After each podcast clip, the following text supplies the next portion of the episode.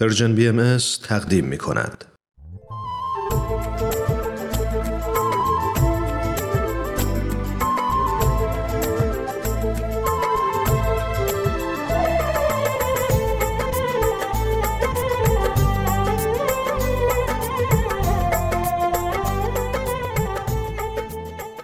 خیلی خوش اومدید به یک قسمت دیگه از برنامه درخت زندگی من نورا مهاجر هستم و تو دقایق آینده با مهمانان عزیزی در خدمت شما خواهیم بود. امروز توی برنامهمون میزبان یک زوج عزیز اهل افغانستان هستیم و ازشون خواهش کردیم قصه درخت زندگیشون رو برامون تعریف کنن. پس بیشتر از این منتظرتون نمی‌ذارم بریم و با هم گفتگویی داشته باشیم با نجلا خانم و آقا مختار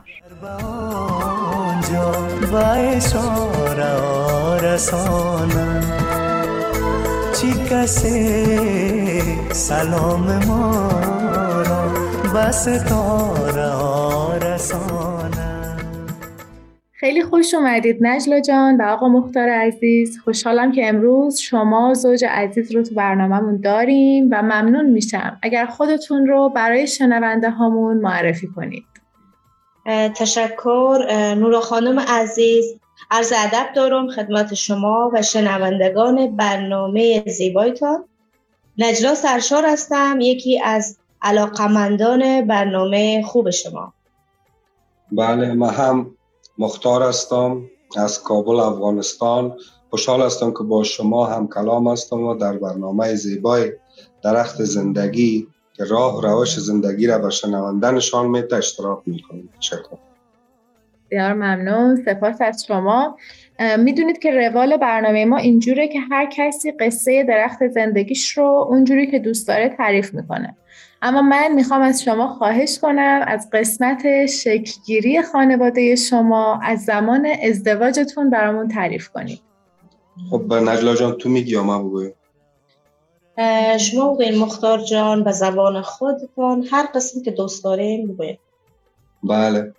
در سال 1996 امرای نجلا جان آشنا شدم و متوجه شدم که دوستش دارم در زمان من 18 سال سن داشتم و از دوستان کسانی که با خانوادهشان آشنا بودن از اونا به حساب پرسجو کردم و که اینا به حساب چطور مردم هستن و دوستایشان برای من جواب می‌دادن که مردم خوب هستن ما مثلا کدام مشکل خاص ازشان ندیدیم فقط یگانه مشکل که اینا دارن بهایی هستند و من حیران مانم که بهایی چون در افغانستان هیچ وقتی اسم نشنیده بود و ماشنایی نداشتم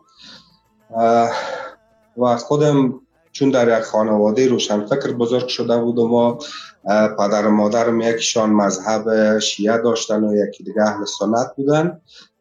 هیچ وقت یادم نمیاد که بین اونا تعصب بوده یا کدام مشکل مذهبی بینشان مثلا پیدا شده بوده باشه. برای ما زیاد بهای بودن خانم و مسئله بزرگ نبود. خب خلاصه به خواستگاری رفتیم و پدر خانمم در مورد عقایدشان بر ما گفتن. صحبت هایی که داشتن. واقعا به دل من می نشست صحبت هایی که می کردن خوشایند بود. بعد از چند روز مجلس شیرنی خوری ما شد ما در آن زمان در ایران زندگی می کردیم. یک مدت از ازدواج ما گذشته بود و خانمم فرزند اول ما را حامله بود من با پدر خانمم در یک کارگاه کار می‌کردیم البته بعد از ازدواج تا که اتفاقات در اونجا افتاد که برای ما بسیار بیگانه بود. اما برای خانواده نجلا جان و دوستانشان به حساب چیز عجیب نبود. چون بارها مواجه شده بودن به این مسائل. این اتفاقات زندگی ما یعنی از ما و خانم ما تحت تاثیر خود قرار داد و برای که همسرم بهایی بود و من بهایی نبودم. این اشکال بود از طرف دولت و بالاخره تصمیم گرفتیم ایران عزیز را ترک کنیم. من به عنوان یک ایرانی البته متاسف هستم از آنچه که بر شما وارد شده و قلبا امیدوارم کمتر و کمتر هر جای دنیا شاهد اینجور اتفاقات باشیم. به هر حال پس به این دلیل از ایران خارج شدید. و به کجا رفتید؟ بله دقیقا برگشتیم به کشور ما افغانستان و ادامه زندگی را همونجا شروع کردیم. من سوالی دارم ازتون. هر کدوم که دوست دارید پاسخ بدید. کنجکاوم بدونم چطوری با دو تا عقیده متفاوت با هم زندگی رو شروع کردید و به پیش بردید. آیا تو این راه با چالش هایی هم مواجه شدید؟ درست است که با دو عقیده بودیم. بهتر است بگویم با دو نام متفاوت. اما خاص در دوی ما بود که بدون داشتن تعصب هر آنچه حقیقت است و کیفیت زندگی ما را بهتر می سازه و پیش برد. طبعا چالش های پیدا می شد اما ما همیشه از خود سوال می کردیم چی کنیم تا یک زندگی خوب داشته باشیم و تفاوت ظاهری برای ما عامل اختلاف نباشد. می‌دانین من و خانمم حقیقت را در زندگی خود تصویر کردیم. واقعا من و تو نمی کردیم عقیده من یا عقیده تو هیچ وقت نگفتیم هر کس با عقیده خودش زندگی کند. بلکه تصمیم گرفته بودیم حقیقت در زندگی ما پیشرو باشد چون حقیقت الهی فقط یکی است و این سبب شد ما با هم زندگی بسازیم. که هر آنچه در پیشرفت زندگی نقش مثبت داشت اصل و هدف زندگی باشد چون ما در کشور جنگ زده که پر از تعصبات قومی، نژادی و مذهبی بود و دنیا آمدیم و هر زمان در کشور دیگر سکونت کردیم طعم تلخ تعصبات را حس می‌کنیم. از نظر ما تعصبات به هر شکل که باشد بنیان عالم را سست می کند و تا زمانی که این تعصبات از بین نرود و فکر برتری باشد دنیا نمی‌تونه روی صلح ببیند حال تصور کنید تعصبات دینی واقعا بی‌معناست. خداوند که همه ادیان را برای وحدت عالم انسانی و پیشرفت نو بشر فرستاده. پس چطور ممکن است که ما بخواهیم دین الهی را سبب جدایی یا دشمنی یا حتی در ساده ترین شکل عامل تفاوتا بدانیم؟ این صحبت که بیان کردم و خدمت شما ارز کردم فهم ما از این حقیقت است که عبدالبها بیانش کرد. اگر دین سبب نزاع و جدال گردد البته بیدینی بهتر است. زیرا عدم شیء مزر بهتر از وجود آن است. و همچنین میفرمایند که اگر دین سبب شود که قلوب را از یکدیگر متنفر نماید و سبب ظلم و دوان گردد البته این دین نیست بل عین زلالت و گمراهی است. این جمله واقعا باید تو خاطر هممون ثبت بشه. اینکه گفتید تعصبات به هر شکلش مانع وحدت عالم انسانی میشه. ممنون از شما که این تجربه جستجوی حقیقت رو تو کوچکترین واحد جامعه یعنی خانواده برامون بیان کردید. چه در این حوالی به طریق مهربانی چه کسی در این حوالی به طریق مهربانی خبر پیاده را به سواره ها رسانه نرسد اگر به آنجا به اشاره ها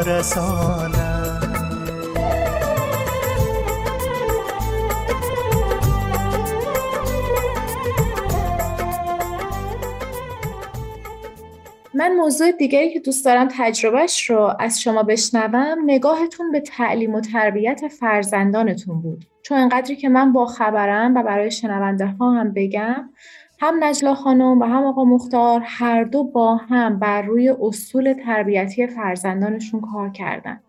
خوشحال میشیم این قسمت از درخت زندگیتون رو با ما هم به اشتراک بذارید. بله حتما. همه قسمی که مختار جانم گفت قبل از که کودکان ما متولد شوند این فکر که ما حقیقت امروز و این دورانی که می‌تونه ما و خانواده ما را رشد بده و به کمال برسانه اصل زندگی ما قرار دادیم. بر مبنای آن حقیقت دریافته بودیم که یکی از اصلی ترین نقش های خانواده تربیت فرزندان است. تا بتانن مسئولیت رشد روحانی خودشانه و همچنان بهتر کردن دنیای اطرافشان را داشته باشد و این که می‌خواستیم هر دوی ما هم پدر و هم مادر دختر و پسران ما را هم یعنی با هم تربیت کنیم. نه که فقط برای آنها امکانات درس خواندن علوم جدید یا موسیقی فرا گرفتن یا رشد جسمانی خوب فراهم کنیم. چون خاطر ما بود که روح فرزندان ما هم احتیاج به ترقی و پیشرفت دارد. درست مثل این که من هر روز با عشق برای آنها غذا درست می کنم جسمشان تغذیه میشه رشد می‌کنه قد می‌کشن برای تغذیه روحشان چی می‌کنم؟ یا مختار به کسب در یعنی به کسب درآمد می‌پردازه و می‌تونیم مخارج تاثیر فرزندان ما را هددار شویم. برای رشد استعدادهای روحانیشان چی کارهایی باید انجام دهیم؟ پاسخش را می‌دانین کجا یافتیم؟ در اصل تربیت روحانی و اخلاقیشان یافتیم. این تربیت روحانی و اخلاقی که میگید چه معنی داره؟ می‌تونید یکم بیشتر برامون بگید؟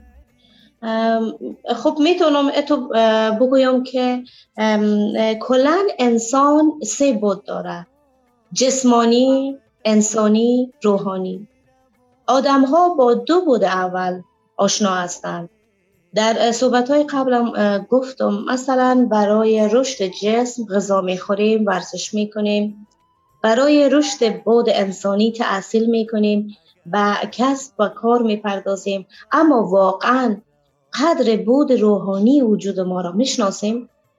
تربیت روحانی یعنی ما با خصوصیات روح ما ای که چقدر استعدادها و توانایی ها داره آشنا میشیم و یا و یا ای که یاد می‌گیریم چطور از این قوا استفاده بکنیم.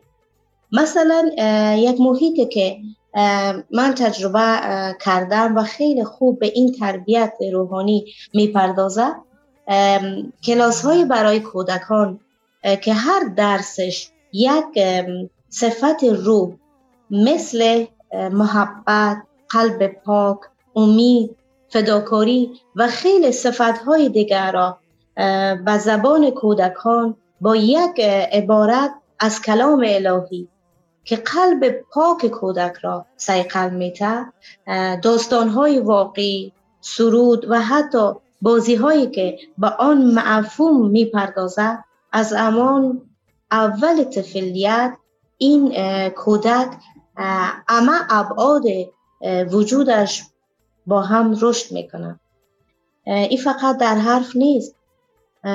من خودم در زندگی خود ما و شوهرم دیدم در ارتباط با فرزندانم همطور ما این مفهوم در زندگیمان عمل کردیم. دل ما نمی‌خواست حرف ما قشنگ باشه عمل ما فرق کنه. در کوچکترین مسائل با هم مشورت می‌کردیم. در حالی که در جامعه بودیم که زنان پایین و پست شمرده می شدن. اما ما و کودکان ما و اطرافیان ما برابری زن و مرد را نشان می‌دادیم. و اینها تمامش از تاثیرات همین تربیت روحانی است. ببخشید نهلا جان گفتم قطع می‌کنم. من خودم معلم یکی از کلاس ها بودم. زمان که البته در افغانستان بودیم. شاگردایم پدر و مادرشان. یعنی عاشق کلاس ما بودن عاشق من عاشق کلاس. بله. این درس ها در عمق وجود همه ما افراد بزرگ و کوچک می رفت. من حالا هم سرود ها و او کلام های الهی را به خاطر دارم و خیلی وقتا در زندگی و تصمیماتم بران پایه می‌گیرم مثلا ای عبارت ای دوست در روزه قلب جز گل عشق مکار. همین عبارت به ظاهر ساده اما باعث شده در این دنیای آشفته ما در قلبم جز عشق هیچی نگهداری نکنم. مثلا نه کینه نه دشمنی فقط عشق به تمام هم نوانم مرسی واقعا از صحبت های شما زوج عزیز که واقعا میشه نمودش رو تو تربیت فرزندهای عزیزی که تربیت کردید و هر کدومشون به بهترین شکل رشد کردن هم خودشون هم عامل رشد و پویایی محیط اطرافشون شده.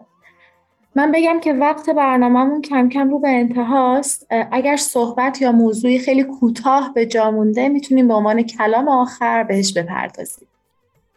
تشکر از شما. من دلم می‌خواست ایره هم بگویم که درست است ما از زمان طفولیت سعی کردیم بذر عشق و نودوستی در قلب کودکان ما بکاریم. اما فقط فکر بچه خود ما را نمی کردیم نگاه می کردیم که دور و اطراف ما کیست. چون بچه ما می‌خواست در همین محیط بره و زندگی کنه و با کودکان دیگه همراه شود. یعنی به این معنی نیست که یعنی تنها ما فکر بچه خود داشته باشیم. پس ما یعنی به رشد تماما کودکان باید می پرداختیم و دیگر پدر و مادران باید می گفتیم که چقدر کمک هم می‌تونه اونا از ایشان بر بیایه و اونا همکاری با ما داشته باشند. واقعا نمیشه بی تفاوت بود نسبت به زندگی هایی که در اطراف ما در همسایگان ما جریان دارد. ما وقت می‌بینم که کلام الهی چطور قلب ما را منقلب می‌کنه و استعدادهای روح ما مثل این که بخشنده باشیم به همه عشق بدهیم بهترین را برای بقیه بخواهیم. همه اینها در ما به وجود میارد کلام الهی مثل معجزه میماند. مرسی از اینکه تجربیاتتون رو برای ما بیان کردید و تمام عواملی که باعث تنومند شدن و پرمیوه تر شدن درخت زندگیتون شده با ما هم به اشتراک گذاشتین. به امید دیدارتون خدا نگهدار. تشکر نورو جان عزیز که با ما هم وقت دادیم. تشکر از اینکه در برنامه زیبایتان ما را دعوت کردین. جهان سپاس.